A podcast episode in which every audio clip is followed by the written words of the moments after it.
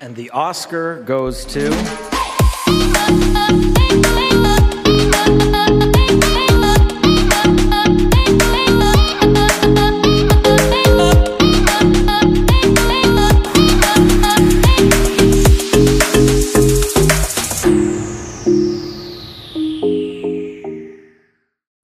Realized I was going to introduce the movie and I have not written something for it. We'll just just we can fly. just you know roll into it. You know we're We'll we're gonna in. improvise. We're gonna improvise Mhm. because this movie was highly improvised. Yes. One could argue. So who needs who needs lines? Who needs the written word? Not us. No, not I, said the cat. Yes, and said the dog. Although occasionally it needs to be no, but. oh my god. Yeah, I went to UCB, University of Cutting Bitches. I don't know. I have to leave. As you could tell, I'm an improv god. I'm crying. The greatest person to ever do it, you know? This is actually, I think, an argument to never do this again. We we didn't um take the 400 level class at Second City or whatever. you know. We haven't we we It's like university level. I don't know. I know nothing about improv. There's levels. level? I know that. I know there's levels. This Don't is a university. Calm down. Okay, actually, I am here to gaslight gatekeep girl boss. So Yeah. don't tell me what to do. We love to gaslight gatekeep girl boss on this podcast. Much like Hildy, She's a girl boss. she is a girl boss. She might gaslight you too to get her story, and she might gatekeep also to get her story. Because the movie that we're talking about, I think you know what it is. It's His Girl Friday from 1940, directed by Howard Hawks. We also have not introduced this podcast No. yet. no, I usually do that, don't I? Yeah, you do. this is why we're not good at improvising. Um, to be clear, this is Blessed Picture. What we do on this podcast, what do we do? We explore underrated or off the wall movies we think are totally blessed. Not ble- it's not blessed. I do want to be clear because we have gotten some It's- feedback. That It's blessed like best. People, come on. because the on. pun is best, Best picture. picture, blessed, Blessed picture. picture. Now, to be clear, this movie did not win Best Picture, nor was it even nominated for Best Which Picture, nor was it nominated for anything else. So that is why we're doing it today. Yes. Now you're thinking, we this is the Oscar favorite season, not season, series. Why are you doing a movie that didn't get nominated for anything? Well, because it was a notable snub. And today is Monday, the day after the Oscars, which definitely happened when we're recording. right Yeah, now, I 'cause we forgot that. recorded real time. Yeah, we record real time. This is what that that peek behind the curtain, folks. Yeah. Um, those Oscars things. Those Oscars. Can you People believe? won stuff. Can you believe she won? Wow, I can't either. Same. Can Can you believe that movie won? Wow. You know what? I was pretty happy with that one thing that happened in that performance. I thought that that was fun. Yeah. Kind of wild that um Borat started hosting and he just said my wife for like the entire show. Actually, they didn't even hand out an award. There's no awards, just Borat. if I ran the Oscars, it would be no awards and all Borat. So I mean, I get it. We I understand know. why Steven Steven Soderbergh went there. This is the worst episode we've ever done. this is terrible.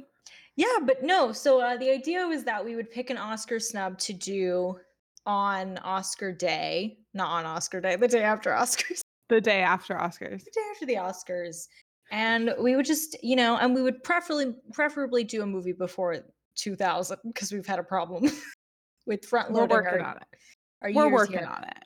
But um, yeah. So we had a poll. We put out the poll, and it had uh, "What's Up, Doc?" Great movie. Uh, Great Night of the Hunter. Great movie. Um, His Girl Friday, and then the other option. Now that I've found it, was my own private Idaho. Oh yes. But yeah, so His Girl Friday won, and we're doing it. We're doing that that movie. We're here. And. I I love this movie. Bro, I watched it for the first time in quarantine last year. And I was like, okay, wait, this is fucking iconic. And then I made my friend Emily, um, future guest, uh, watch it with me because I was like, listen, the vibes of this movie are unmatched, unmatched vibes. Um, and I'm just obsessed with it. I I love it. I love it so much. I was actually genuinely shocked that this movie didn't get a single nomination in any respect. Um, Insane. it's, it's obviously on the National Film Registry, et cetera, et cetera, et cetera, and has like a really, a really great reputation. People love it. You know, it's it's it's beloved. It's one of the greatest comedies of all time, et cetera, et cetera. But I, I was mostly just shocked that they didn't go in for it. And this is a year when they had ten Best Picture nominees. Yeah. How did it not and how did it not get adapted screenplay? Like I I, just it's just so crazy to Wild. me. Also, kind of wild. It didn't even get sound. Yeah. Because the sound in this movie is um I could I can't believe how they, They did it. literally had to invent shit to get the overlapping dialogue because that was not a thing that was done. Like you know, this movie was like innovation at its finest. Like Howard Hawks said, "No, I want this to be the like most dialogue per minute ever. Let's fucking go." And they said, Mhm. Yeah, okay, let's do it. And they like didn't have any boom mics. They had individual mics and they had to like cue each like mic. It's Turn them insane. off and on.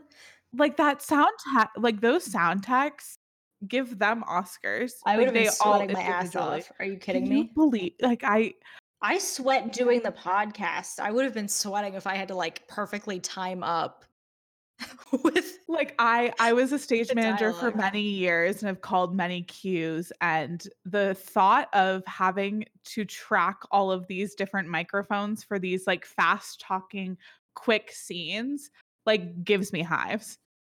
it's no yeah no unfathomable. It's it's honestly like a miracle that they got everything to work perfectly in the end Yeah, because insane. oh my god and imagine that's your job all the pressure in the world is placed upon you squarely Whew. because if you don't hit the right button at the right time they gotta restart they gotta do everything all over again and it's your fucking fault I would be like so embarrassed. Like I would be like please don't perceive me. but before we get too deep into it do we have some Oh, best yes. movies of the week to talk about i'll let you go first I I forgot about but I do have one.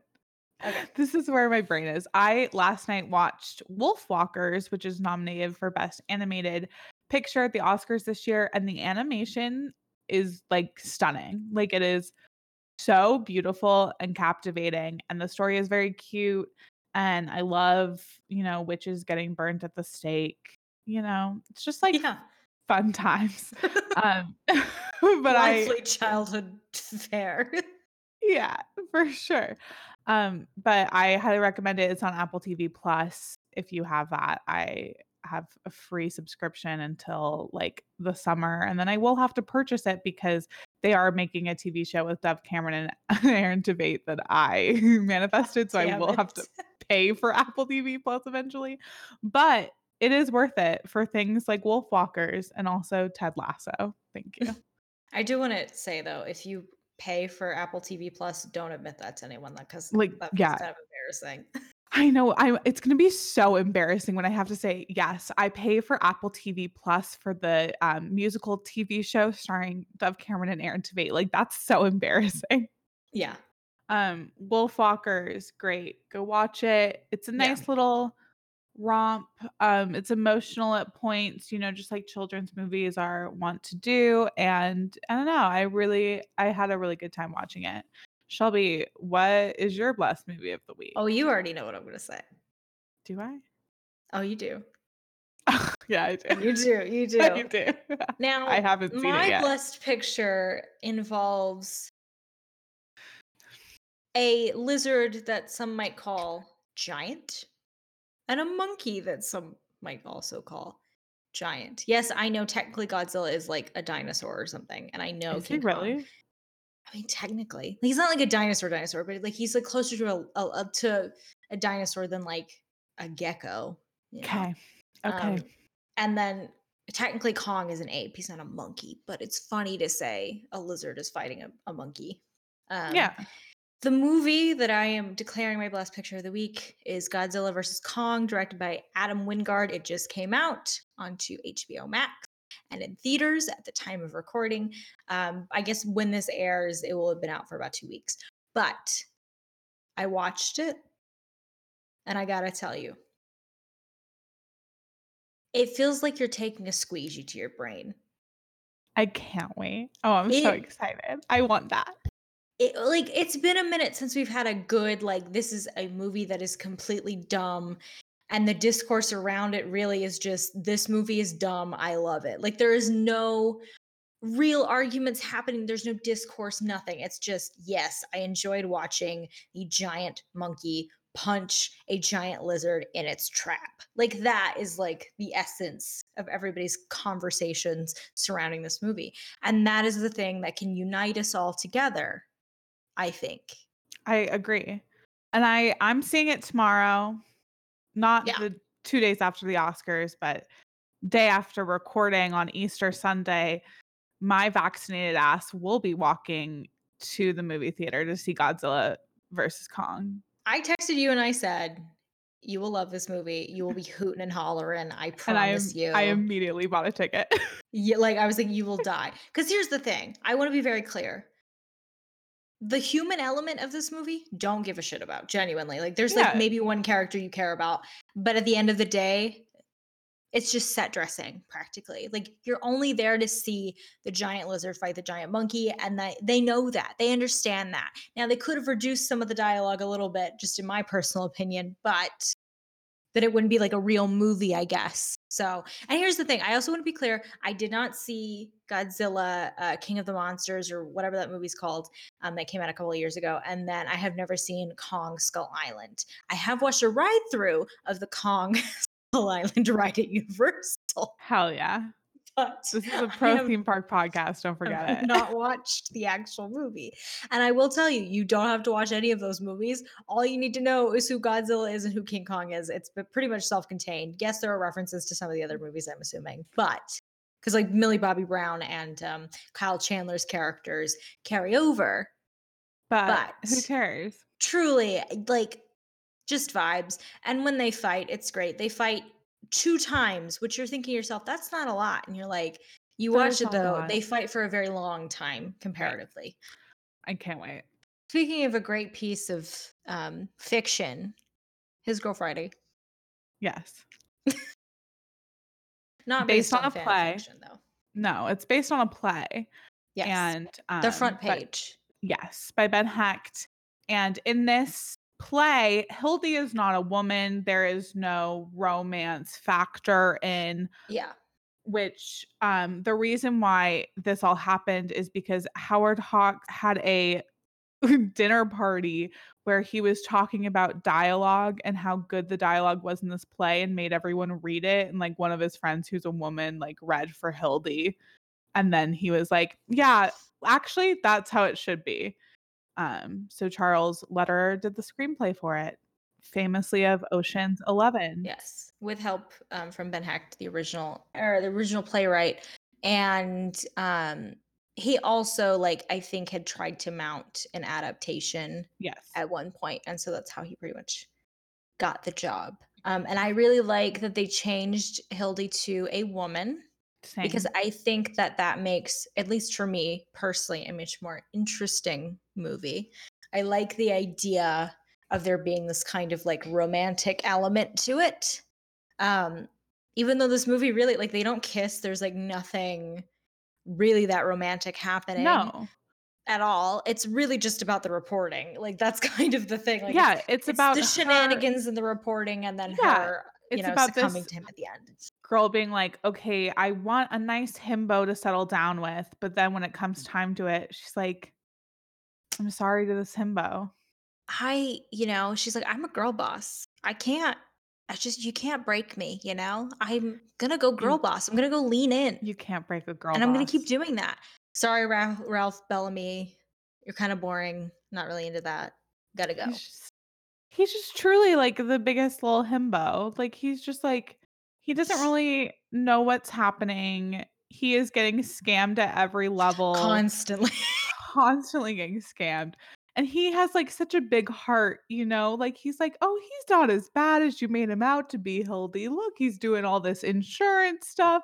And I'm just like, "Oh, you sweet summer child. Oh, He has no idea. baby." Absolutely He no has no clue. idea. And Cary Grant, of course, is the one doing all the scamming. Constantly. Constantly scamming, constantly He is Ralph he is Bellamy gaslight gatekeeping girl bossing. He oh, all three of them. yeah. Actually, that's why they're meant to be because they're both Oh god, it's so gaslight, gatekeeping, and girl bossing in the best way. Yeah, and Cary Grant, Ralph Bellamy, and Rosalind Russell are all so good and play off Yes. of each other so well.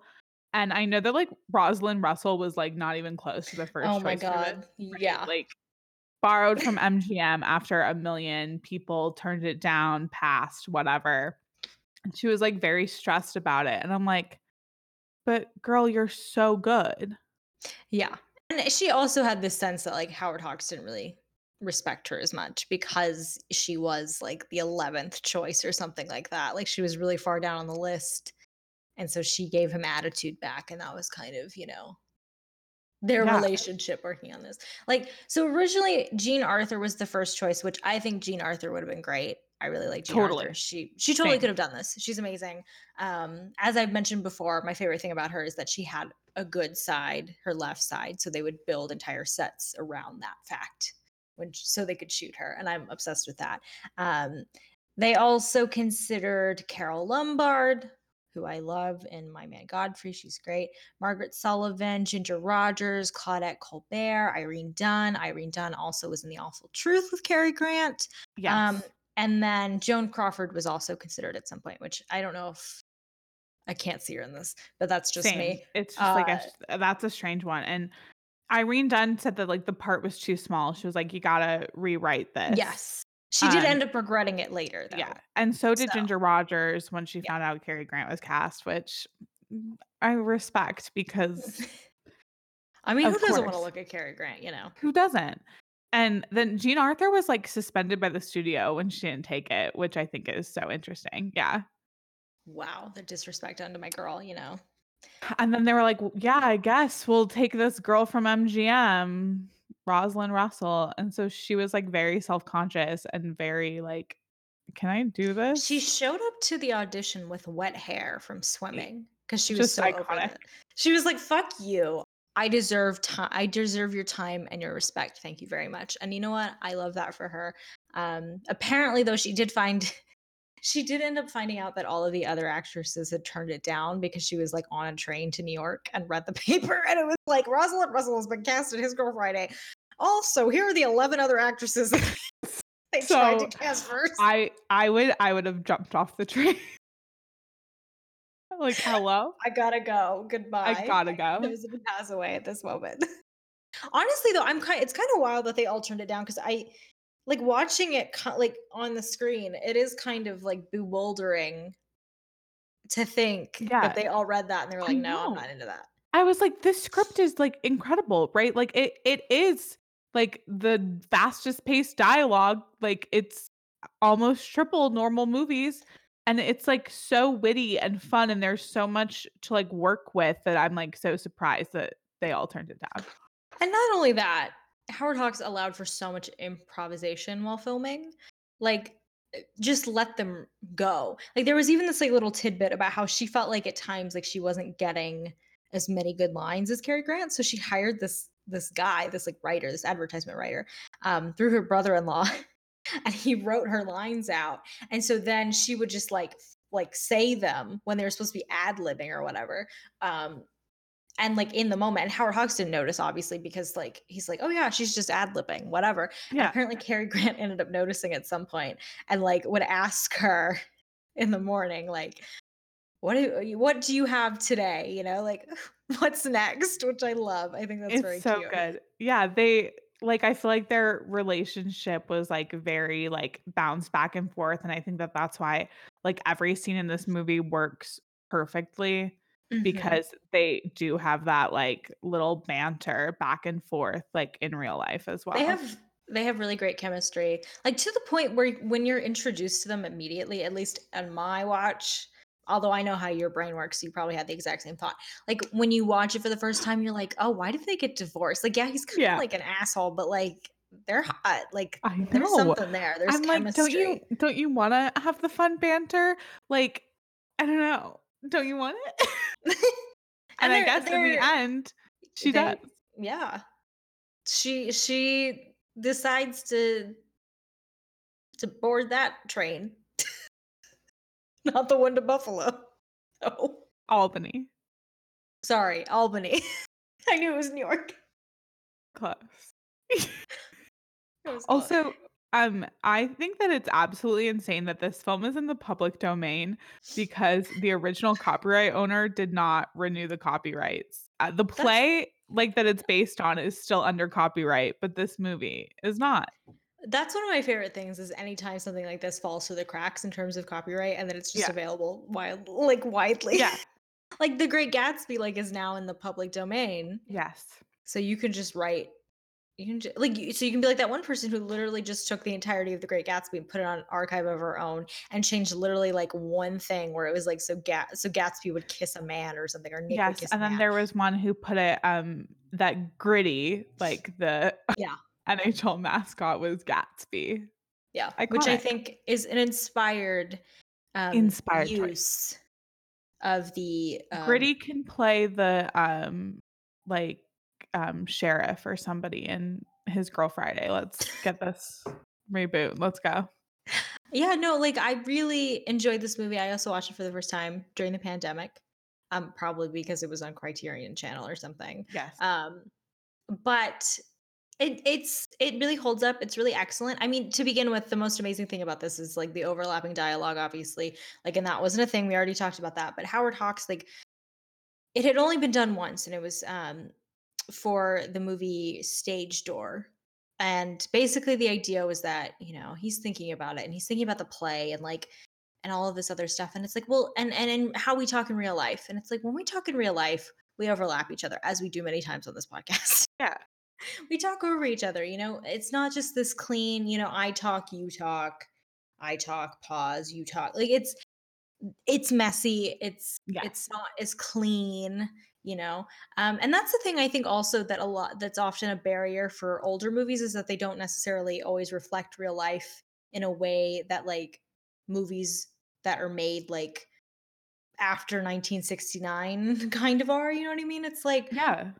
a, a lot of movies from the older period of Hollywood, it's like so much of it is very stagey in a way, you know, it's very static. There's not a lot of camera movement. It's very, you know, oh, here's a wide shot and the actors walk in and they talk to each other and then, okay, maybe a slight camera change, you know, it's like, it's not super, super dynamic sometimes. And so I think that's like t- definitely a barrier for a lot of people when they're like, I find old movies boring because it's, there's a lack of dynamics to it, right? And so introducing this into the equation is really interesting and it really changes the way that movies are made and the way that we think about movies. Um and and I think if someone is like having a hard time with older movies, I would definitely recommend to watch this one because of that 100%. element. For sure. Yeah, because I if think like it, it black adds and white something. movies are like you're like oh i'm like i don't really do old movies i don't do black and white i think that this transcends like everything about the visuals Yeah. and i think is a good like first there's no barrier to entry here Yeah, I, I would say definitely this movie and like Psycho. I think are two two definite like big like black and white movies I would show to somebody who like maybe hasn't watched them before. But yeah, and then like watching this, it's so funny too because like I, I guess consciously at first I didn't really think about it, but I was like, oh, like yeah, this isn't really done in older movies. Like this isn't how they typically tend to do things dialogue wise. So I found it really interesting. Um, and then it just immediately reminded me, of course, of like Uncut Gems, um, Yes. where everybody is constantly talking over each other and it's very chaotic and it has that energy to it.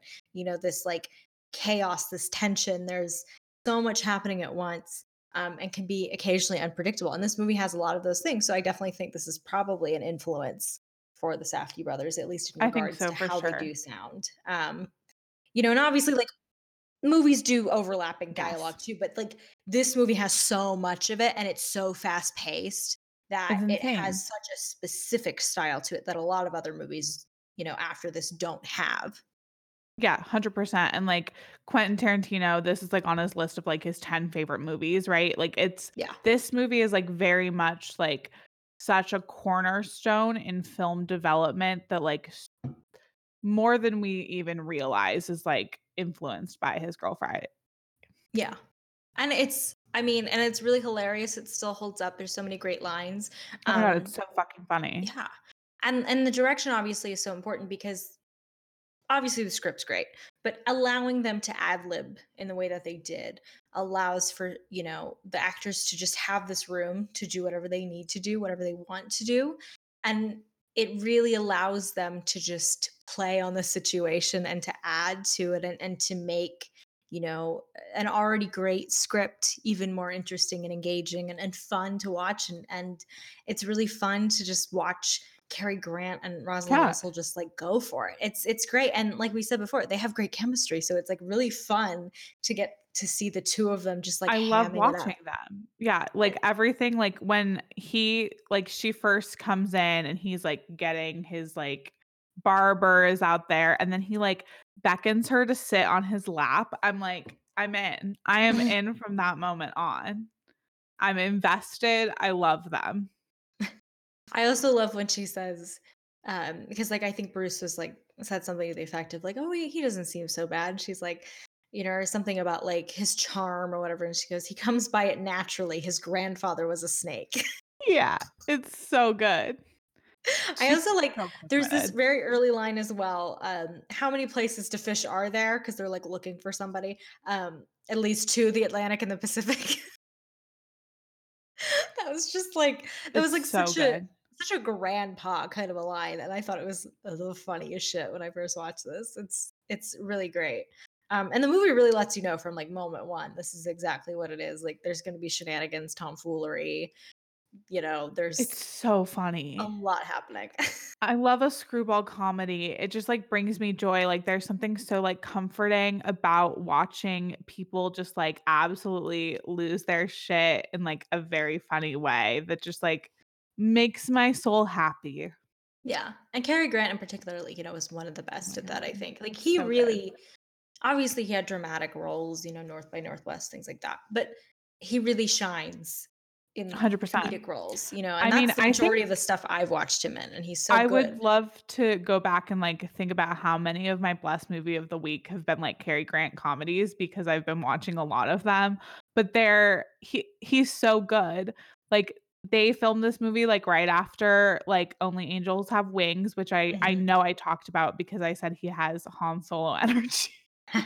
Yeah, And like it's just like every time you watch like a Cary Grant rom-com, you just like know you're in for like a fun time. yeah, because he, in particular, you know, he's really great in using his entire body to deliver oh comedy. Oh so it's not just his voice, but it's like he oh he'll just like arch an eyebrow and you're like, wow, this is the funniest shit I've ever seen in my entire life. Are you kidding me? Like even down to when he like tells the mother-in-law to get out, and that's like that iconic gif, which I think we probably mentioned like on one of the earliest episodes of the I think so too. Like I I, think it was remember yeah. referencing it very distinctly. Um like just even in that moment, you're like, oh, this guy right here, he's a clown. He's a ham. He's cutting up and you love it. You're hooting and hollering the entire time. You're having a great time. And he's so good at that, you know. And it and, and it also really works um so beautifully kind of against just how like how tall and gorgeous and like deep voiced he is. You know, he has a very you know, very traditionally very handsome and suave image, um, which is very much his thing. Um, and you know, made him one of the biggest stars in the world because of that. You know, it's like he really had such a distinct, you know, handsome, charismatic image. And then it's like it's amplified with the fact that, oh, he's funny. Like this hot guy that we really like is funny and he's like a cool guy. We're into that, you know? It's it's just like so pleasant to watch. And I think that Ralph Bellamy also has like a very similar energy in like a little different way. Like his is more of like a golden retriever-esque. Like Yeah. he really is like the embodiment of a golden retriever. And that's why I think like this movie, uh, it's just so good because everyone in it like understands the assignment. They're there to like just have a fun time and like deliver all these incredible lines to us, and they do it so well. And the way that they play off each other too is really interesting because it's like Cary Grant's character, Walter, always has the upper hand in every single situation he has with Bruce, where he's constantly like conning him. He's constantly tricking him to get him into jail because he's trying to get him away from Hildy. He's trying to get her back. So it's like the easiest way to do that is to scam him. And that's all he does for half the movie Yeah. is scam people. Like it's a constant thing. And then, you know, Ralph Bellamy very much it's just like, oh, like, oh, yeah, oh, I don't know what I'm, I'm- doing. Oh, I'm in jail again. oh man, I'm in jail. Oh, Hilda, we have to be out of here. You know, it's like very, very kind of dopey, very bland. Um, you feel bad for him though because he's constantly, you know, getting wo- the wool pulled over his eyes, constantly just. Yeah, you feel bad for being this poor little himbo who just like he's just there and He just he wants just to get married, and like it's so great because you really need Cary Grant and Rosalind Russell to have such amazing chemistry, and you really need them to work because he's kind of really despicable, and then her actions aren't always the greatest, you know, near the end where she's kind of brushing him off, whatever. Um, but like you need them to work really well to be able to then be like, oh yeah, like fuck Bruce, like we don't care about Bruce, like he's in he's in jail right now. I don't care. I just want Hildy and Walter to get together. Like that. That's the only thing you care about. You know, you want that to happen. So they have to be really strong. The writing has to be really strong as well. And like they make you believe and buy into their relationship. Like you really do want her to like shun this life of domesticity, which is like the whole thing. The whole reason why she is brought into the story is because it's like, yeah, I'm getting out of the newspaper game. I'm going to go be a wife. I'm going to go be a mom, whatever. And of course, everyone is like, that is completely against your nature. That's not who you are. She's like, no, I'm going to do it. I'm going to prove you all wrong. I'm going to become a housewife. Life's great. I've, I'm done. I've had enough. And then, of course, she immediately gets sucked back in because yeah. she loves it more than anything. Charles' letter said, What if women can have it all? And I said, Rosalind Russell can, that's for damn sure. He was pro girl boss. Okay. He was pro girl boss. He really was. He was and, telling like- us all to lean in. Yeah. And everyone, like, the second she walks into the newsroom, like, you see how many people love her. Everyone is so excited to see her. They're like the happiest people around her. And she just is a good person who's good at her job. And I just want the best for her always. Yeah, and like they're all taking bets. Like, how long is Hildy gonna last? Like, really, how long is it gonna take her to like give it all up, right, and come back? Um, they don't even believe that she like genuinely wants to leave because they just it's just not Yeah. who she is, you know, and she's too good and she cares too much.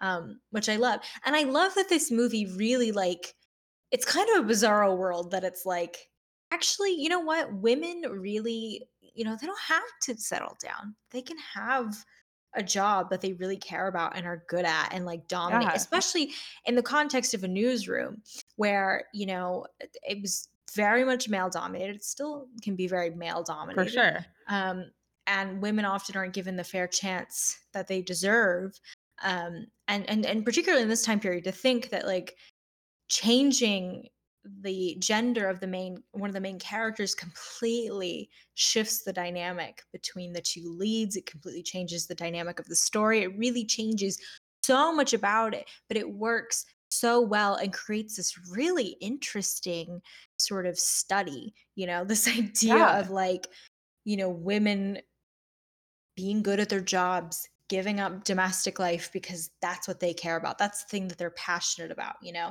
Shunning it all and saying no that's not my that's not my passion in life. That's not what i care about. You know i am good at this. I know i'm good at it and i care about it and i'm going to do everything i can to keep this job. Down to even like having a moment where she's like bribing people to get information. So good. She's she is like, I am using this $500, all this money that we have left, but it's important to me to get this story. And like, I will contact Walter and he'll give me the money. Right. And then he's Yeah. like, obviously scamming because he's like counterfeit money a scam is a scam is a scam. Yeah. You got to scam before you get scammed really um Yeah. and like even like the censors were like Um, I don't know about the scamming. Like, we can't have a woman scamming or whatever. Like, apparently that was a whole thing. And Howard Hawks did some convoluted thing to basically like argue that, like, no, you know, she's not like it's not immoral. You know, she's like trying to like save a man in prison who like doesn't deserve to be there or whatever. Like he did like a whole thing to like really get around it, which I found very funny. But like to the point where they were like, we cannot have Hildy bribing yeah. people. This is this is unjust, you know? And it's so funny because now it's like that's small potatoes. It's like, oh, somebody bribed somebody in a movie. You're like, oh yeah, okay. Okay, girl boss. like you know, literally. And all of like there's so many like small physical comedy moments in this.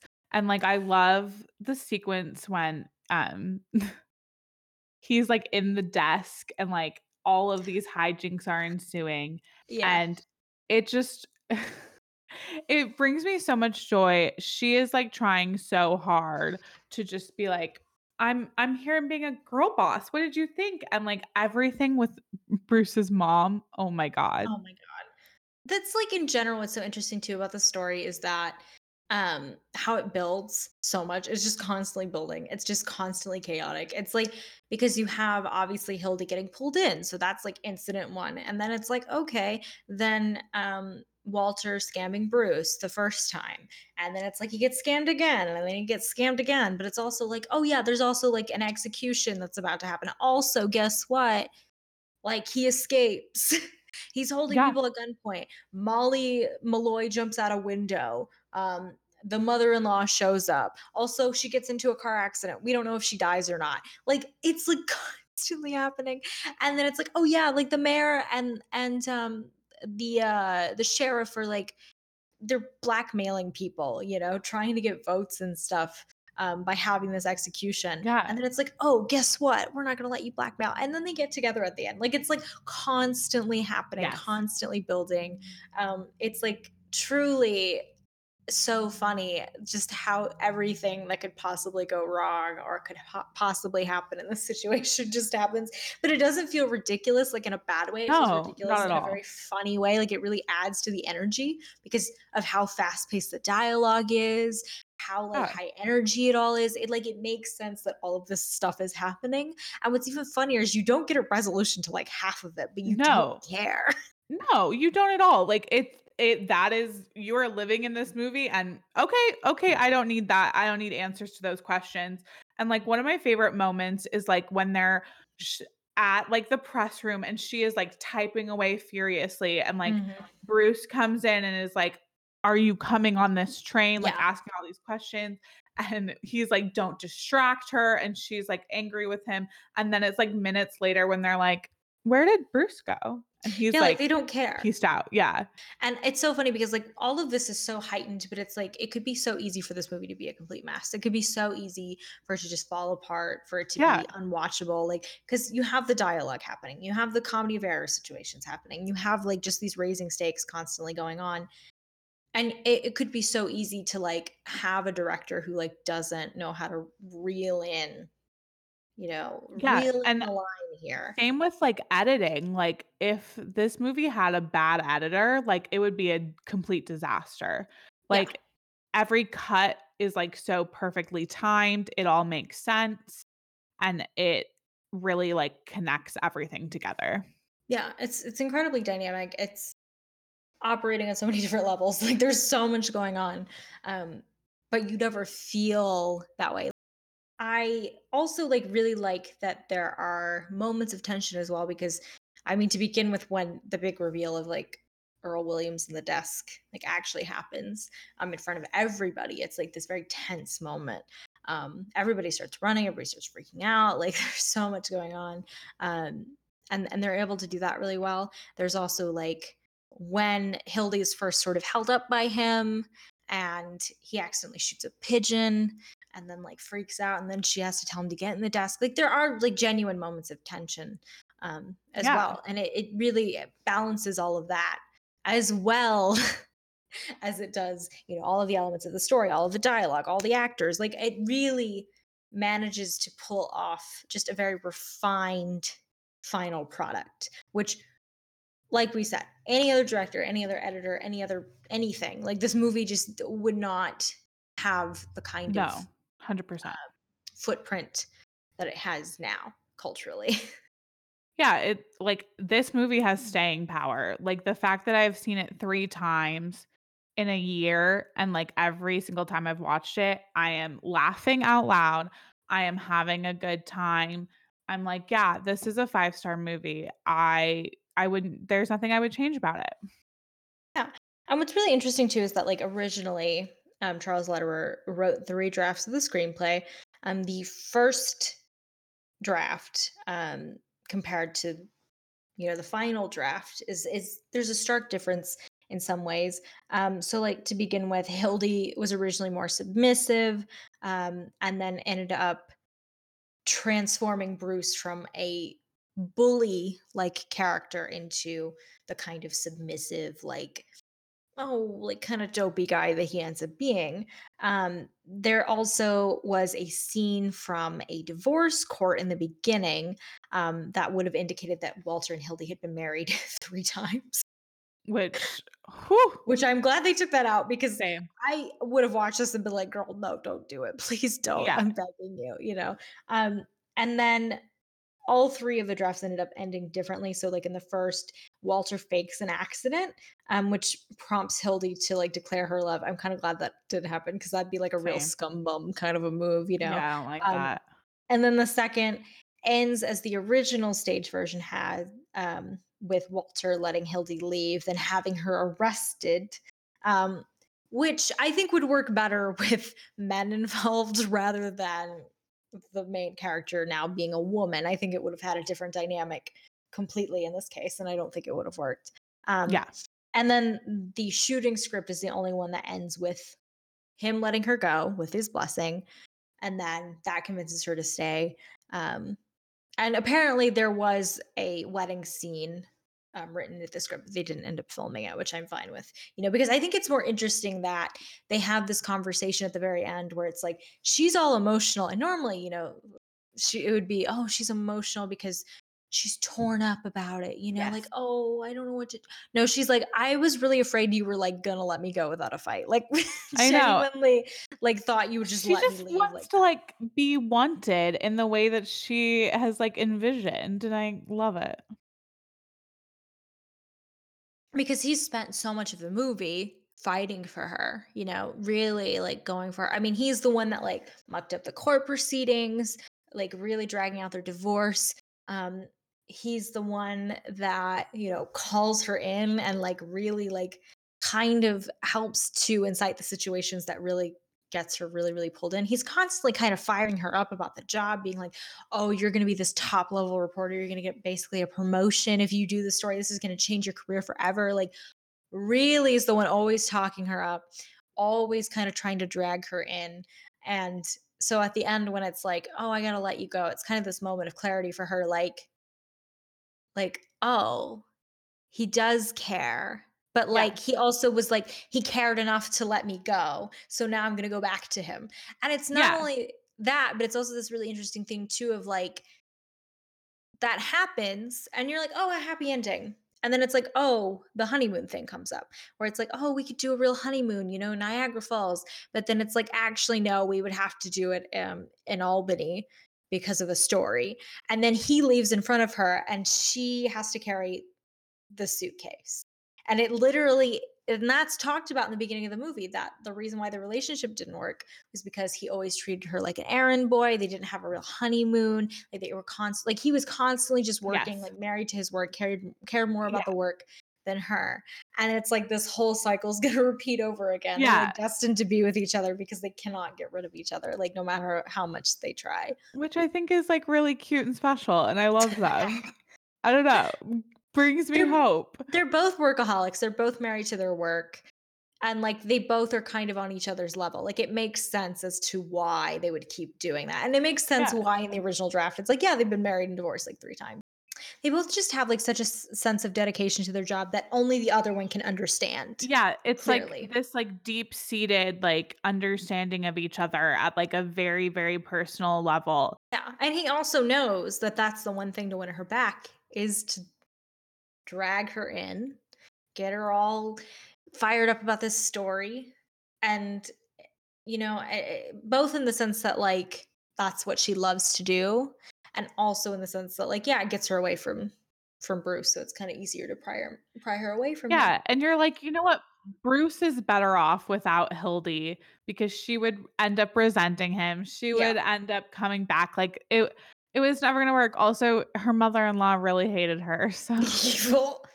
Yeah, I mean, and considering she gets into a car accident, we don't know if she lived or died for a little bit there. Like, not surprising. just incredible. Literally gets carried out, like out of the scene and is to never be seen again.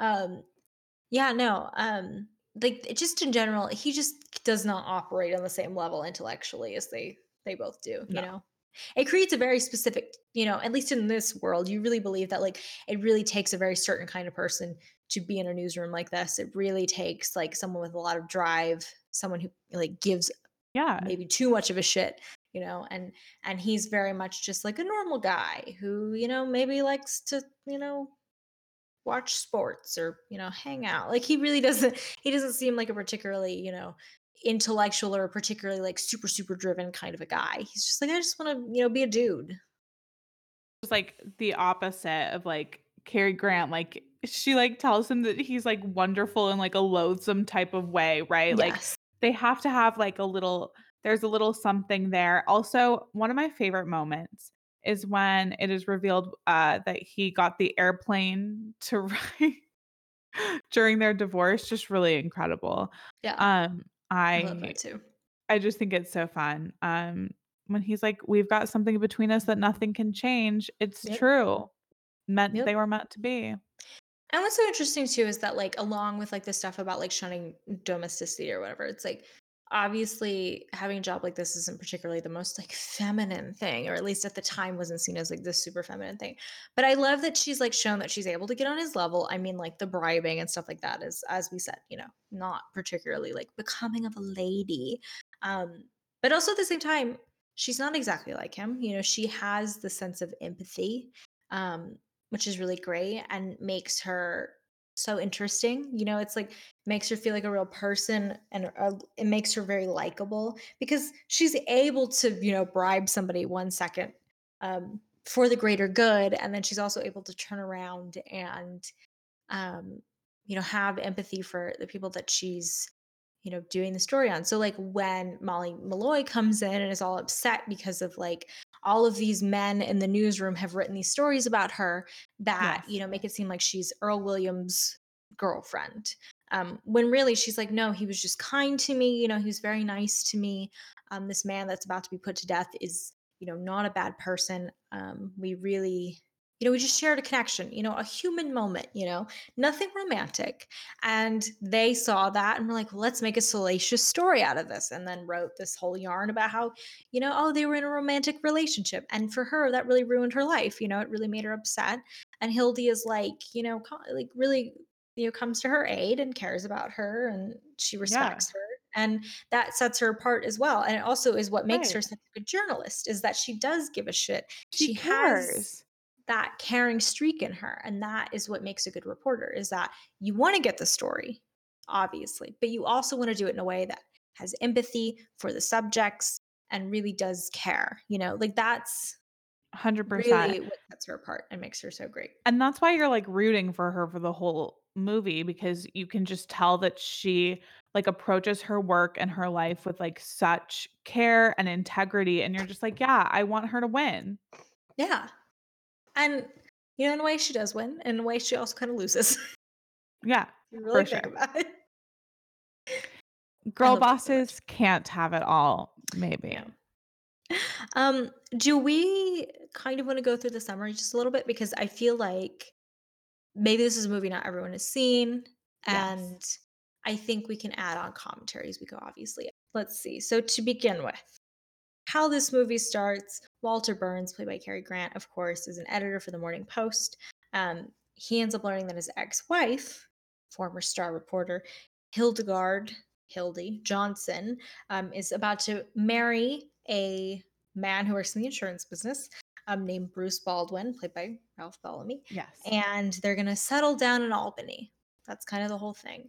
Um, and basically, entices her in um, to cover one last story, which would be over the upcoming execution of Earl Williams, played by John Qualen, uh, a shy bookkeeper convicted of murdering a policeman. And to begin with, I really love just the way that they are able to sort of set up the relationship between the two of them. You immediately get this sense of like, okay, I know why the relationship doesn't work, but also like I now have a reason to root for them. It's yeah, because they're doing a good thing, right? Like they're the good guys. Like they're they're trying to like save this man. They're trying to be good people. And like you understand, like he's kind of a cad. She, you know, wasn't into that. She didn't like being treated like, you know, um, a peon essentially. Yeah. In their relationship. And it's you understand like okay why a woman like this would be like okay I just want to like go in the completely opposite direction because it's like the other way didn't work so well so maybe if I go complete opposite end of the spectrum with a man who's just very nice kind of boring and I settle down like maybe my life will be a little bit better right and it's the societal expectation at the time that women Right, like, down. She is not the norm. She is like working, she has a salary. Sh- This is not what like normal women, quote unquote, did in 1940. Hello? Nope. And instinctually, when she finds out about the Earl Williams case, she immediately is kind of like, "Oh, maybe I'll push my um my train ticket back." You know, like very kind of reluctant to leave after that. Yeah. More trains. There's Yeah. time. There's more time. It's fine. Like, oh, we'll be done. It won't take that long, right? Um, immediately showing like, okay, maybe I can, you know, do the thing that I like one last time, one last little job, and then I'll get to be this new woman. Of Right. It's like just a little last taste. Like I just I just want to go sample this one more time. one more little bite from the Sam's sample day platter, you know? Mhm. Exactly. One little bite and I'll be good. I won't need to do this anymore. I'll, you know, I'll be cured of it, right?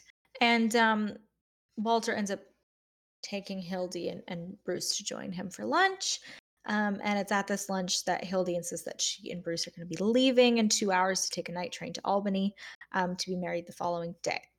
And of course, there's this great scene where they're talking, and every time he says something wrong or something that she doesn't like about the relationship that's maybe a little too revealing or whatever, she's like stomping on Cary Grant's foot, right? And then my favorite gag in that scene, of course, is she does it when the waiter comes over, and the waiter's like, "Ouch!" It's so funny. It's so good. It's the most baseline level physical comedy bit, but it works. And so it well. works. And like the waiter is so funny. And then Cary Grant is like, I gotta, how do I scam this? I gotta get, he like spills water on himself, Yeah, gets the waiter to clean up and is like, I need you to say there's a call for me. Like, Yeah. I, you gotta do this. And the levels to the scams are just so it's good. great. His mind is just operating in so many dimensions at once. He, It's- he's on that, you know, that meme, the meme, the head meme. yeah, You know, galaxy brain. Yes, thank you. Yeah, very that. He is galaxy brained. and this is of course where he like attempts to convince bruce that hildy's the only one who can write this story to save a wrongly convicted man um, and also at this point hildy eventually agrees on the condition that walter buys a $100000 life insurance policy from bruce in order to receive the $1000 commission um, so she's like okay yeah like we'll do this fine as long as my boyfriend gets to make some money off this also, it's just funny that hundred thousand dollars is there because all I can think about is that that that is the cash prize winning for RuPaul's Drag Race. um, RuPaul Yeah. is fracking. Let's just put it out there. I wish that Hildy would cover RuPaul's fracking. She would blow the top off of that. I'm gonna start writing a sequel right now. I don't care how good it is or how bad it is. It's just gonna it's Throw gonna it be on. Hildy trying to break, trying to stop RuPaul's Drag Race. Throw it up on AO3s. honestly, and then when it blows up, I will make a movie off of it, just like Hell yeah. whoever wrote after did. Whoever wrote Yeah. Fifty Shades of Grey did. E.L. James. I don't know who wrote after that. I have no that idea. person. A um, person. Can you believe that they changed? So like the name when she had to change the names, right? From Harry to Hardin. Hardin. That's horrible. It's the worst name ever in my life. Hardin. Yes, this is my horrible name. boyfriend. Hardin. First of all, how old is this man? Is he 87 years old? College, Was I he- believe, which is Was he an extra in his Girl Friday? Like that's the kind of name that is. I don't like that at all. Also, the implication of having the name Hardin in a movie is based off of fan fiction. The, Hardin. Think about it. the the international implication. I actually think it might violate the Geneva Geneva Janina? Convention. I think Janina is going to be on uh, season 14 of RuPaul's Drag Race. This is fucking stupid. Holy shit. I hate myself. I hate myself so much. Holy shit. Um, but so Hildy, of course, after accepting this agreement, these terms, and um, Walter doing some scamming um, regarding Bruce, uh, ends up bribing the jail warden to let her interview Earl Williams because she's a girl boss. And he ends up explaining that he shot the police officer by accident. And she uses economic theory to explain the murder, you know, as to why he would have done this um, to Williams, insisting that he shot the gun because of production of use, which I, production for use, sorry, which I still do not understand. No, I'm, went over I'm my head. Yeah, I'm not smart enough for that. Like, well established. like people are always like, you need to read theory, you need to do this. I'm like, I'm too dumb to read theory. Thank you very much. Just tell I me, like, you know, like the explain like I'm five subreddit. Like that's what I need here. yes, hundred percent. Production for use is a phrase referring to the principle of economic organization and production taken as a defining criterion for a socialist economy. Okay, so far so good. It is held in contrast to production for profit. The criterion is used to distinguish socialism from capitalism and was one of the fundamental defining characteristics of socialism, initially shared by Marxian, Marx, Marxian socialist evolutionary The socialists. Martian, starring Ben Affleck. Wait, it's Matt Damon. and then Matt Damon. Oh no. We are the two dumbest bitches podcasting today. I can tell you that. Proof.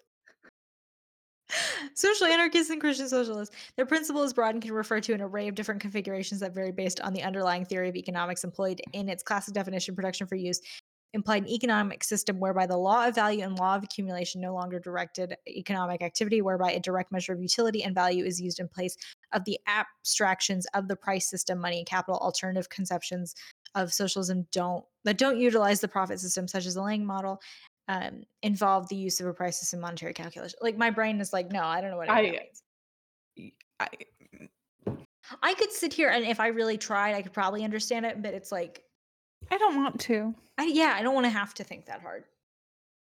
I'm really dumb. I I did enough thinking for all the years I was in school. Okay, Same.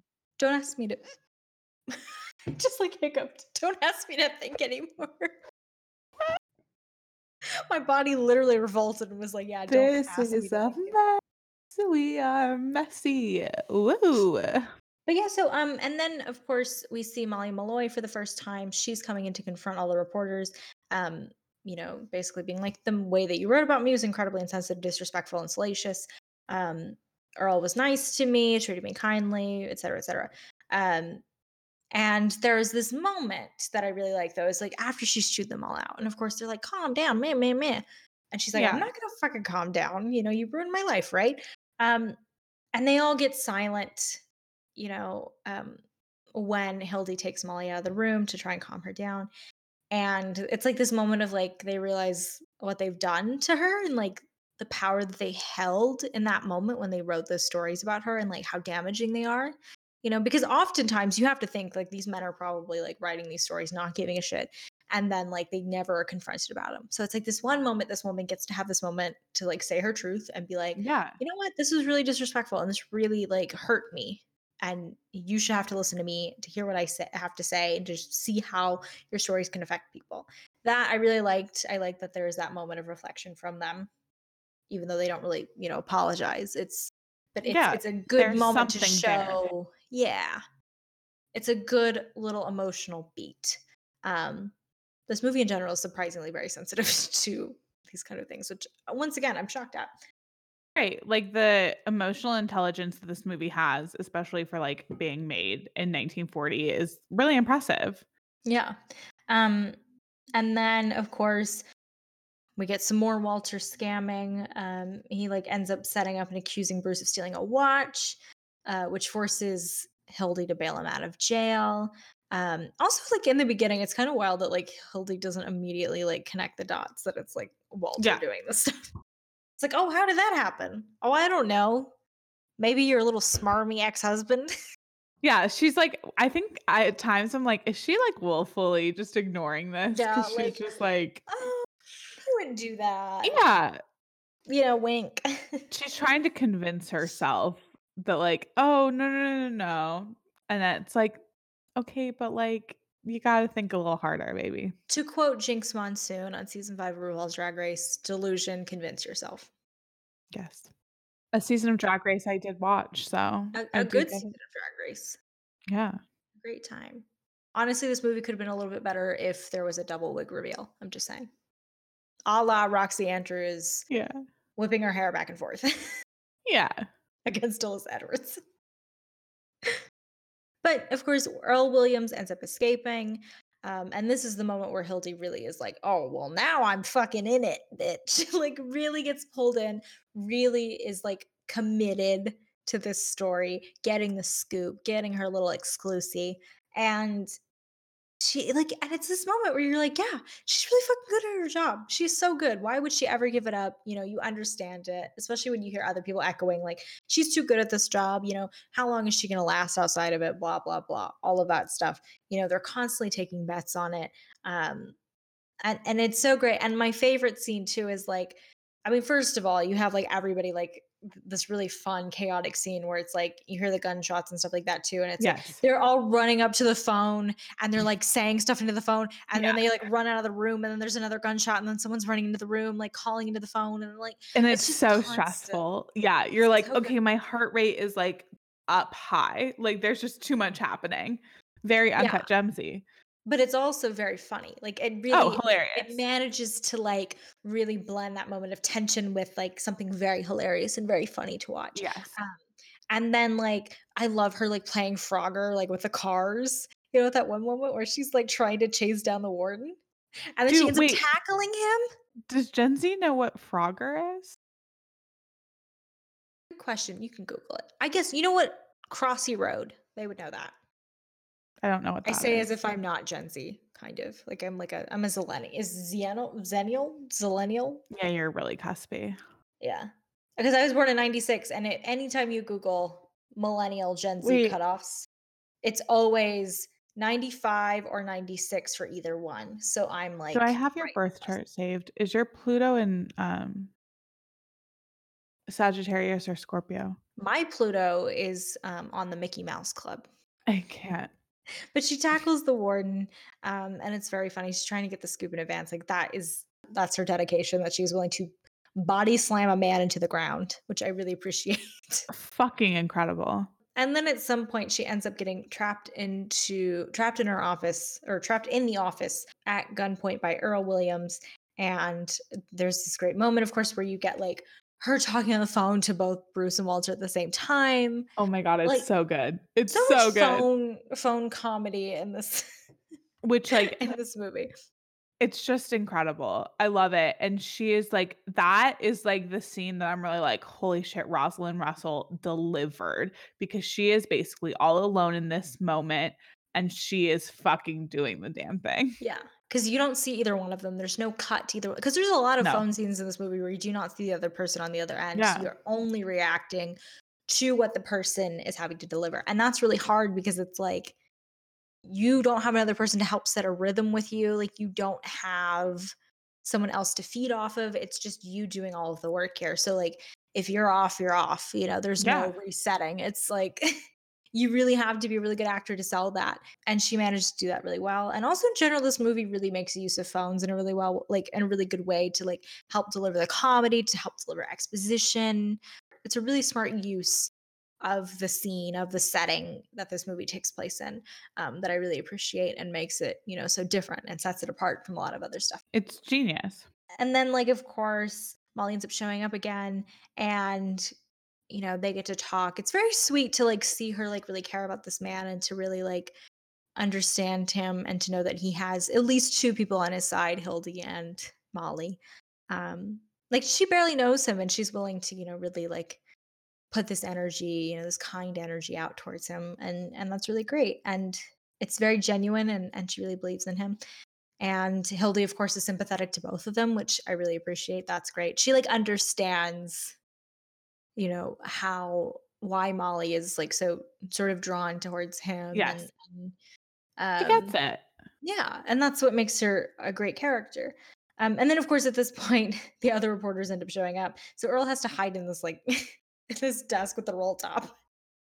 It's so good. Also, another great use of like the setting, you know, with that desk. I love like at one point later when like Cary Grant like opens up the desk for a second and then like uses his hand to fan in like a minuscule Air. amount of air Yeah, and then I'm shuts Is it. that gonna help? I don't know, but it's just so funny. the way he does it is so br- and he just slams it shut right after that. Like he truly could not give less of a shit, and it's so great. Um, and then like other reporters end up showing up, and other you know cops end up showing up as well, and they're like surrounding the office. And there's all this question of like, where is he? You know, are you hiding something, Hildy? You're acting kind of weird, you know. And then Hildy's mother-in-law, uh, played by Alma Kruger, ends up showing up, and she's like berating Hildy for the way she was treating Bruce. Um, and then Walter is removed by this character named Diamond Louie, um, who he has also procured counterfeit money from to frame uh, Bruce. And like she like basically when she bribed the scoop, the whole thing was that you know oh it's Bruce's money. It was four hundred fifty dollars. It's all we have. I need four hundred fifty dollars, right?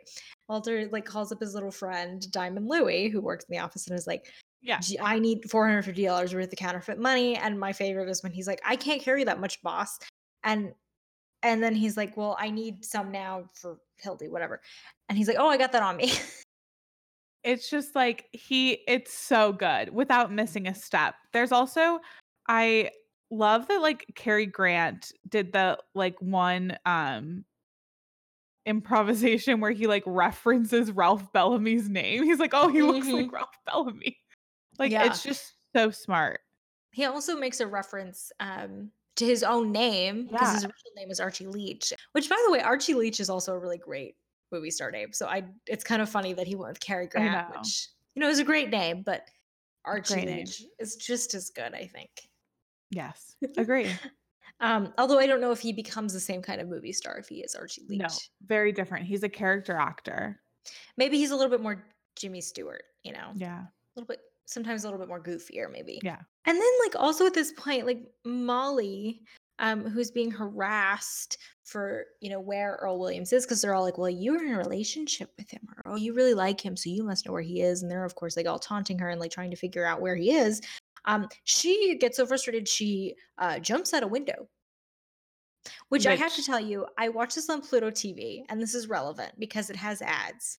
So I'm watching this fucking movie. This scene happens. She jumps out the window, and literally the second she is like through the glass, a GoodRx ad popped up, and I screamed. I was like, "Who the fuck placed this?" Truly upsetting. Oh my god, that's incredible. They really wow. The worst ad placement of all time. I could not believe it. It was absolutely absurd. You want some drugs for a reasonable price from your pharmacist. I that's really funny. But so she ends up jumping out the window and she ends up surviving, but there's a little bit of ambiguity as to how well she's doing because we don't see her after that point. Um, similar with the mother-in-law, we don't see her after she's like taken out and Cary Grant's like, get No. out, you know. Um, and Diamond Louie like whisks her away. Um, what ends up happening, of course, is that like she ends up getting into a car accident with Diamond Louie, and they like run into a cop car or something. You know, of course, like Hildy's freaking out about that and feels bad about that, but like at the same time, there's very important, you know, gigantic fish to fry in this movie. Yeah. So we never get closure, but it's fine because it's not important anyway. She's just, you know, another complication in this plot. And and uh, also at this point, Bruce shows up because he's bailed out of jail um, after acquiring money via a wire transfer, and he's like, "Where's my mom?" And Hildy is like typing. You have Walter, you know, dictating what's going to be in the paper, and like Bruce yelling at her and all of this stuff. Um, and clearly, like Hildy wants to help Bruce out and all of this other stuff, but like she's just so much more enticed by the big scoop and that's kind of when you know like this Right. relationship is beyond repair Yeah, there's there's no saving this relationship. Like these are two people on a very different path, and like it's just like there's impossible. Yeah like if she really cared she would have done you know maybe half of the things she ends up doing in this movie like she would have you know gotten as much as she can done and then she would have bailed like that would have been it but no 100. percent Yeah. So like and, and of course she's drawn in by the idea. This is when he's really talking her up and is like, Oh, you you you get this big scoop, it's gonna change your life, blah blah blah. You be this top reporter. And Bruce ends up leaving. And as we talked about, it's that thing of like, oh, where'd Bruce go? And they're like, oh, I don't Yeah. care. Yeah, she's too busy writing this incredible piece that is going to be life changing for her. She doesn't care where Bruce goes. He's bothering her. Meanwhile, all this is going on. You also have the storyline with the mayor and the sheriff. Um, the crooked mayor, played by Clarence Kolb, uh, he needs publicity from the execution um, in order to keep his job as well as the sheriff's job um, in the upcoming election. So there ends up being this messenger. He shows up, played by Billy Gilbert, and he brings them a reprieve from the governor for Earl Williams. And the idea is that they're going to bribe him so that he will leave and then come back later when it's too late um, for the reprieve. Um, but I, what I love about this guy who they have playing this courier is that first of all, just this whole his whole demeanor is excellent. He's so great. He's kind of bumbling, but he's like kind of goofy, but he's very entertaining, very funny. Um, what I love is that when they're like, "Yeah, you'll we'll promote you. We'll you know you can work here, blah blah blah. You get all this money," and he's like, "Well, I have kids in school, and like if we move, then." They're not. They're not gonna have any friends in their new school. Like he's more concerned about changing school districts. It's really family. It's just like kind of like wholesome. Like he just like is like this like nice family dude who just wants the best for his fam. And this bumbling kind of guy ends up being like the big hero at the end there. Like he's the one that really like cracks it wide open for them, really allows them to understand like, oh, there's been blackmailing going on and, and bribery and all of this stuff, which I love. Um and it's just it's he's such a great fun little character. I love that. Um and of course they end up finding in time to save Earl um, from the gallows and they use this information to blackmail the mayor and the sheriff into dropping Walter's arrest for kidnapping Mrs. Baldwin because that was the thing that happened. Like he was framed at one point. Um, and now we're near the end of the movie. And basically, what happens is that Hildy gets one last call from Bruce, who's again in jail because of having counterfeit money um, that was unknowingly transferred to him by Walter. And she's sort of reminiscing about their old shenanigans together. And he's like, you know, you know what? Now get out of here before I change my mind. It hurts enough as it is, which is the exact line that he says. Um, and you're like, oh, like, oh, he cares about her. He's gonna let her go. Oh, how cute, how romantic, right? Like, fully in in that moment. And I'm like, no, she can't go, Cary Yeah. Grant. You got to keep her. No, yeah. And he also says, when you walk out that door, part of me will go with you, which is very great. A line. and he like genuinely wishes her well um but he was mostly like the big reveal is that like he was mostly jealous because like bruce was able to give her the life that she wanted um and he couldn't do that because he was too married to his work that's all he cared about and that's of course when you get this really great moment where hildy breaks down and admits to walter that she was afraid that he was going to let her marry bruce without a fight um and like she's more upset about the idea of like him sending her away than like Bruce genuinely being locked up, which is very funny. Yeah. I know. She's like, that guy in, in jail? I don't care. Yeah. She doesn't give a fuck anymore. She's No. they've got other things to do. They got they got a mine in Albany to go look at, you know? Yeah. And they're like so convincing that you're like, yeah, that is right. You're like, yeah, Yeah. they should be together. Bruce that guy in jail. I don't care. Like that, you don't care. Like you don't care that this kind of despicable thing is happening. Like you're much more invested in their relationship, which is so great. Um, and of course, like the because like this dude is like getting the short end of the stick. I mean, so many times in this movie. I mean, t- first of all, between like being put in jail so many times, but also then getting dumped at the end. Like, you should feel bad for him. And maybe you do a little bit, but like your feelings of like triumph that Walter and Hildy get together at the end might be a little bit stronger, you know, at least if you're us. I don't know. Maybe other people have other opinions out there. but Yeah, but this is what ours is. we, we like that. We like that they get together, you know, because I love like like I love that this story is like lovers to enemies to lovers. Like I love that. I think it's great. Yes. It's adds Which another is- dimension. There's another. Oh my god, I can't remember which Cary Grant movie it is. Fuck. Technically, there's like three that are very similar to this because I wanted to bring this up. So you have this movie, which is they're divorced. I gotta find out which one. they fight and then they they get married again in the end. Philadelphia story. They're like ex-husband and wife in the beginning of that. Yeah. then they get married at the end um or they're back together at the end the awful truth That's they're divorced in the very It's beginning the awful truth. and then they get together at the end as well it happens in three separate movies that Cary Grant specifically is in in a very close time period which i find to be very funny yes. especially like the the awful- philadelphia story because that happens the same year as this Oh yeah, they did come out. That that's wild. I I love the awful truth because there's a really cute dog in it. First of all, second of all, Irene Dunne and Cary Grant are very fun, and there's like these a lot of like hijinks ensue with like doors and bedrooms and Yeah. sleeping, and it's fun. very great and irene dunne kind of looks like greta gerwig which i think is very wow. interesting a great very distinct face sometimes i have problems with older actresses and older actors where i'm like that looks like that and that's not the same person at all um it's harder to distinguish them because they're all in black and white so you don't have hair color and things like that to really distinguish people but Yeah, um, she has a very distinct face that I really like, and I think it's very interesting. It's got a lot of character to it.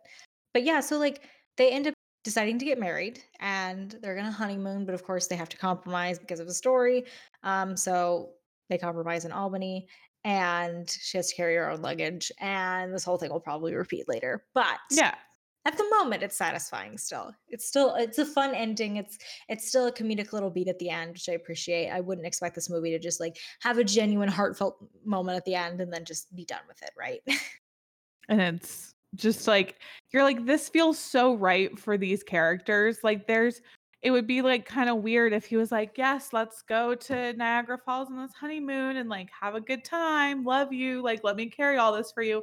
No, it makes total sense for them to end like this. yeah also i forgot to mention because i think my notes when they printed the line got cut out somehow because sometimes google drive does that but there's a line where she's like confronting him over the phone and she's like now listen here you chimpanzee and i Yes. fully lost it. I love that she like it's like the Erin Brockovich moment where she's like going off about like how she knows the phone number and she knows every detail of every single defendant that's you know in their case right? It's like Yes. she she starts off so calm in that moment in front of all the other like reporters in the room all the other men in the room. She picks up that phone he answers and she's like now listen here you chimpanzee and then like just goes off on him and just drags him and it's so fucking good. It's so funny it's, so delicious and anytime someone is like now listen here you blank it's always funny to me like i that's like the most basic form of humor that like truly Yeah. gets me i love It's really fun. insults and the idea of calling Cary Grant a chimpanzee is just very funny to me like it doesn't It's- track at all but it's good Exactly. also, I forgot the one line where it's like, where he's like, I swear on my mother's grave or whatever. And she's like, wait a minute. Your mother's alive. I know. It's so good. She's like, "You can't scam me, baby." Oh, I do want to talk about also the Oscars that year because I think that's very important. Yes. Um, also, so like we talked about Cary Grant, Rosalind Russell having great chemistry and stuff like that. Um, but also, did you know? Not only did they go out dancing together for fun, which I think is very cute, um, and we should all do that more. Um, he introduced her to her husband, who she was married to for 35 years, and he was the best man in their wedding. I didn't know that. Yeah. Wow, I love that a lot. Okay, let's talk about these Oscars because I'm looking at what was nominated for Best Picture, and I'm just like, His It's Girl Friday should be on wild. here. It's a wild list, though. So, I mean, to begin with, the year is 1940. The Oscars in general are in an interesting place. It was the 13th Academy Awards. Um, for the first time, the names of all winners were kept secret until the moment they received their awards. Uh, this is the first year they had sealed envelopes. So that's where we get the line May I have the envelope, please? Uh, the account the accounting firm of Price Waterhouse was hired to count the ballots um, because the year before, in 1939, the voting results were leaked by the Los Angeles Which Times. is incredible. Wild. It's actually not to invoke Drag Race again, but literally a very similar thing happened with Drag Race. Where on season three of the show, the winner was leaked ahead of time because at the time they only filmed one definitive ending, ending and that was the ending that would air. Um, Perez Hilton got a hold of it and ended up posting about it. And so everybody knew ahead of time who had won. Now, what they do is they do several endings with all of the finalists winning. Occasionally, they will do a tie ending um, that they filmed, or in the case of All Stars 4, where they didn't do that at all and then edit it together in a Franken edit that will never be forgotten and is one of the worst things I've ever watched in terms of editing. Um, Bohemian Rhapsody, You're Safe for Now. It's very interesting um, that this big leak happened, and that is like, the reason why things are done the way they are now. I think that's Yeah. very interesting. And this was the first year that they like differentiated between original screenplay and adapted. They didn't Yes. call it adapted back then, but it's adapted.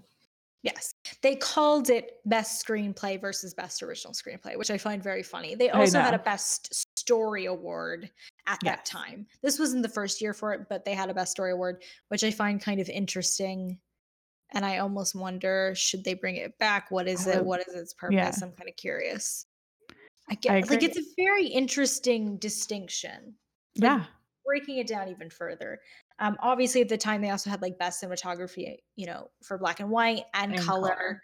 Same with Um, like art direction and a few others as well. yeah, and then like best sound. Um, the way that it was noted was best sound recording rather than Editing, best mixing. sound design, editing, mixing. Now it's all combined into one. Similarly, Again. but the difference is that this wording was because sound was still new at the time. Um, obviously, it's not now. No. the artist did not change things. I still have to rewatch that. I You forgot gotta that I rewatch it. You're I- gonna I provide for- an update corner, and it's gonna be great. And I will. I will watch it maybe this week. I'm trying to get Oscars things done, but now I'm down to like the ones I don't really want to watch. So I get you. Yeah.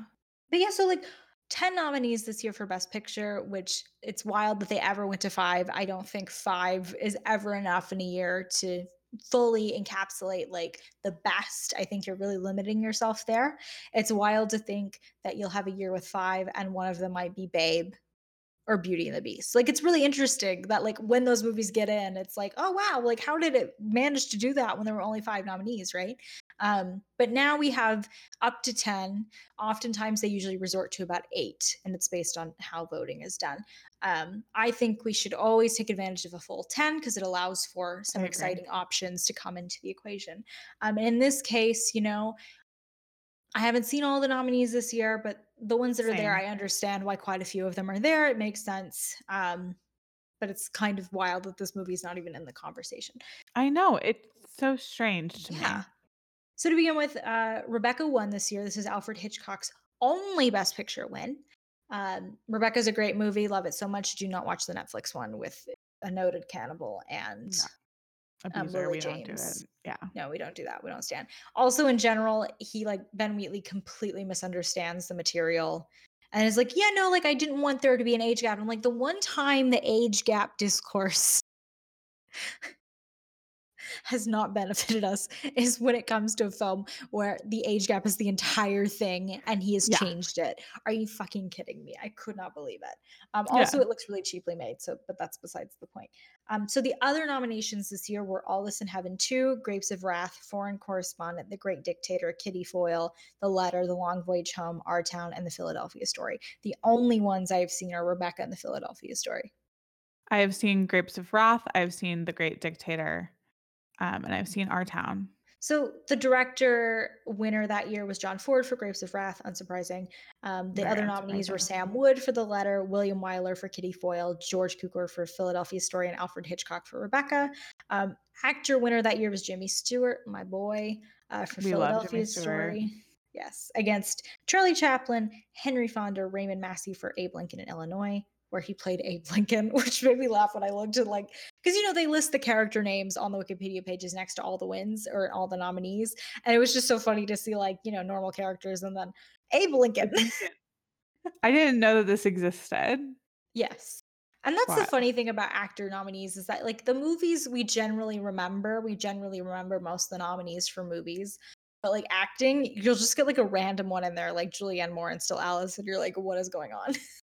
a movie that's Yeah. not even that's not even thought about anymore, right? No. And then, of course, uh, oh, and Laurence Olivier also was nominated for Rebecca. Actress that year was Ginger Rogers, who- uh, who won for Kitty Foyle. She was against Bette Davis for The Letter, Joan Fontaine for Rebecca, Katharine Hepburn, Hepburn for The Philadelphia Story, and Martha Scott for Our That's Town. a stacked category. It's a fucking stacked. That's a stacked category. Yeah. Both of them are like both actor categories that you are really stacked. I appreciate it. I like it. Nothing's more disappointing than looking back and being like, "That's what you nominated." Okay, Yeah. sure. Um, and then that year, uh, adapted screenplay, then just called Best Screenplay, went to Philadelphia Story, much deserved, and Best Sound Recording went to Strike Up the Band. Um, this movie easily could have gone up for Best Sound Recording. That also, if I remember correctly, there was there was more than five nominees in that category. So there's like a ton. Yeah. It makes no sense. It could have easily have gotten in People that year. people didn't want to see a girl boss winning. No. And you know, that really changes movies forever. So like really it's kind of more egregious that it's not in that conversation then. Um yeah. and then for actress, obviously we would have put in Rosalind Russell. I think there's a, an agreement on that. 100%. Cary Grant for actor. Um, he was only nominated twice too, and he never won, which is always shocking when you find that kind of stuff out. I know. It's just like, really? That? Like, hello? And Howard Hawks, we definitely would have nominated for Best Director, and His Girl Friday for Best Picture in general. Um, you could make other arguments for editing. Um, like Honestly, that. a lot of things. Like, I would have nominated this for a lot of things. it's interesting to look back. I definitely have a lot of Oscar movies that I have never seen before. and Yeah. um, some I don't plan to. Like, I will never watch all the Best Picture nominees because that does not interest me in any way, shape, or form. Because Same. once again, yes, the Oscars are important, um, but also but at the same sometimes they they're not they n- everything. they nominate some bad things sometimes. Yeah. And I think that's the importance too of doing an episode like this because like his girl Friday is so significant, but it didn't win a single Oscar. Staying power is hell. Everyone knows it. Everyone talks about it. Here we are. Didn't get nominated. Um there were even moments, you know, where it's like, well, Rosalind Russell is 11th in line for this role. Cary Grant, no, that character should be played by Clark Gable. Like literally there's all of these things. But now everything came together and we all think of it as this like incredible piece of comedy and filmmaking and um just it's a great fucking movie and it Yeah. really is so enjoyable it's so fun to watch and oscars you know they do set the cultural conversation oftentimes. And it, i kind of brought this up with the golden globes thing where people are like well fuck the oscars fuck the golden globes. And it's like yeah we can have that we can have that attitude but at the same time it doesn't take away their significance and what it means for filmmakers to be nominated for those especially those from marginalized communities. Not that this movie is one of those but like and here's the thing. Yeah because like the golden globes are outdated whatever. Oscars are outdated whatever but the problem is that if a movie like that doesn't get nominated less people are going to watch it less people don't even know it exists It's the visibility aspect. Yeah. and and yes the oscars should not be your only metric for success but the problem is that those movies deserve to be seen they deserve to be in the conversation and what sucks is that the currency that those things have determines whether or not more people, more eyes are put upon them, unfortunately. Um, obviously, it's important to be vigilant and to be very, you know, sort of vocal about promoting these films and, and, and putting them out there and recommending them to people. Yeah. But them getting nominations is also like kind of a huge thing and also can completely change the filmmakers' lives. It can change, you know, the actresses or 100%. actors' lives. more Um, opportunities, all more that. yeah. opportunities. You know, so when you get a nomination, you can dine on you can dine out on that for a while. You know, you can't dine out on no nominations. You know, like you know, it does change things, and it it, it Yeah. gives you power. It gives you something. Um, and unfortunately, awards can be very exclusionary. But at the same time, once again, they're not everything. Um, it's a very sort of weird balance to have to deal with. Okay. For what the plot this week, Shelby is going to guess Sullivan's Travels, a Yep. movie from the year after his Girl Friday, 1941. Okay, and as I said to Sky off Mike, this is a movie I have read the plum plummery. Hmm? My brain stopped working. This is the this is a movie that I have read the plot summary for, but every time I read it, I don't remember a single thing. Literally, could not tell you. It is the Sienna Miller of plot synopses for me. Completely unforgettable. Just, I'm sure it's great. I'm sure it's excellent, but I cannot rem- remember what it looks like. You know. Yeah. Yeah. So, um, Sullivan's Travels. I'm Veronica Lake is in this, correct? Yes. And she's gorgeous. And I've seen the poster. She's she's got blonde hair and she's She's wearing like a red shirt or Yeah. something. She's hot. Yeah. Red red dress or something. Um, okay, so basically the idea is that let's think. Okay. So similar to this movie, there's a guy. Okay. I don't know what his name is. I don't know who plays him, but there's a guy. Is Okay. it Sullivan? Yes, Sullivan. Obviously. So Sullivan, the titular Sullivan, he's a guy. Maybe he's like a treasure hunter. Okay. And he loves treasure hunting so much. It's his entire life. It's all he cares about. He gets out of the game for whatever reason. Something happens. He loses his partner who helps him out, or I don't know. Maybe he gets injured or something. Or maybe he settles down for a little bit. But then oh boy, guess what? He gets pulled back in against his will. But also at the same time, he's really happy about it. He goes, he goes to get the treasure. Veronica Lake is there.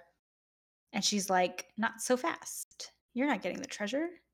But maybe at first, she's kind of innocent, you know? She's kind of like, oh, you're looking for the treasure? Oh, I can help you with my feminine wiles, right? Whatever they did back in the 40s with women in movies. And um, so like they team up together initially, but really she's got like a boyfriend on the side or something. Okay. She's got a guy and she's double crossing him. She's pretending that she's helping him, but really she's making it worse. She's making it harder. She's trying to, you know, sort of obfuscate. I don't even know if I'm using that word right, but she's trying to like make things more difficult for him Yeah. misleading him, lying, you know, whatever. He ends up finding out and he's like, hey, here, Missy, Veronica Lake. I don't like that. But you know what? Even though you've double crossed me, I like you so much. You're so gorgeous. You're so pretty. You're so smart. You're so fun. And you make me feel alive again. I am going to give you a cut of the treasure if I find it. So you need to help me out. And she's like, you know what? Actually, I like that. I like that deal more because you're kind of nicer to me than my shitty boyfriend. So I'm going to help you out. They do that. They team up. They find the treasure. There's maybe a conflict at the end. Maybe there's a fight, you know? And the boyfriend's like, no, you're not going with him. And she's like, yeah, I am going with him. So they take the treasure and they leave. And then they continue to travel. Okay. They leave, they continue to travel, and they continue to find treasure together and that is Sullivan's Travels. And I know that is not what the movie is is at all, but I Mhm. think it could be a movie, and I think it should be. happen. Thank you. Um, so Sullivan's Travels, it's about this Hollywood director. All he's doing is comedies, and he's like, I want something, you know, deeper. Yeah. Um, a- apparently his thought process is, oh, let me dress up as like this unhoused person. I'm gonna pretend to be homeless, do all these things, and his staff follows him in a bus. And he is just like eating in soup kitchens and just like You're meeting all these up. people. You have to making this up. You have to make this. This cannot be what this movie is about. So he uh he's just like pretending to be poor and homeless. And um then the studio publicizes this. Um they're like, "Look, look at what we've done." And um he I guess meets this girl at one point and then he's like, "Actually, I'm like married to someone else." Um and I okay, and then this is where it really gets off the rails. I I just have to read this part. Please do. Sullivan is knocked unconscious and put in a boxcar leaving the city. The thief gets run over by another train. When the mangled body is found, it turns out that the thief who stole and is wearing Sullivan's shoes, a special identification card his valet had sewn into them, identifies him as Sullivan. Meanwhile, the real Sullivan wakes up in another city with no memory of who he is or how he got there. A railway worker finds him and berates him for illegally entering the rail yard, shoving him. In his confused state, Sullivan hits the man with a rock, for which he is sentenced to six years in a labor camp. He gradually What? regains his memory. In the camp, he attends a showing of Walt Disney's 1934 playful Pluto cartoon and is surprised to find him laughing along with the other inmates. Um, unable to mm-hmm. convince anyone that he is Sullivan or communicate with the outside world, he comes up with a solution. After seeing his unsolved killing on the front page of a newspaper, he confesses to being his own killer. And then he goes back to make the movie he wanted to make. So that's like the middle to end of that movie. Yeah. I don't know. I've never seen I am rendered speechless. I swear you made that up. You had to have I made that up. Swear I had to made that up. No. I swear that I read word for word off of this Wikipedia. I cannot believe this. What the fuck? It's something. I mean, What it has fuck? it has good reviews on Letterboxd from people we know. Okay. To begin with, why is this man did, like did Tyra watch this movie and then do the segment on the Tyra show where she was pretending to be unhoused? I She had to have. Somebody at that show had to watch that. they said, "Hey Tyra, have you ever seen Veronica Lake in Sullivan's Travels?" And then that happened. I just I don't know about it. I don't know about that either. That is a lot to take in. And Yeah. even then, kind of bewildered that it's considered one of the all time greats. But I guess you have to watch it to understand that. I still think my movie was better. I agree. Yeah. That's our show for today, folks. Yeah. On social media, you can find us on Twitter at blessedpic and on Instagram at blessed.picture. Um, please feel free to rate, review, subscribe on Apple Podcasts. That really helps us out. You can find us anywhere you get your podcasts, Pocket Cast, Spotify, Overcast. Um, recommend us to your friends and family. It means a lot to us. Yeah, baby. Uh, but we are done with Oscar favorites. Uh, we are moving on to May, which is Sky's Which- birth month, which means we are doing Musical May. Yes. I don't think we officially come up with a title for that, but But that's it. It's clean and it. It's We clear and simple. the. We dropped the the. It's just Musical May. And we're going to be covering a variety of musicals for A your very- enjoyment. It's it's a it's a variety for sure. A variety for sure. Get excited for another Disney Channel original movie. and we Hell also yeah. may be covering a movie against my will. if you've listened to this podcast, you'll know which one I'm talking about. The one Yeah, that has sure. often been threatened. I've often been It's threatened with. It's happening. It's my birthday month, bitches. It's happening. So, with that in mind, we leave you until May. And we say, Farewell, Avita, and goodbye. I hate Do- to and to and leave this you and you.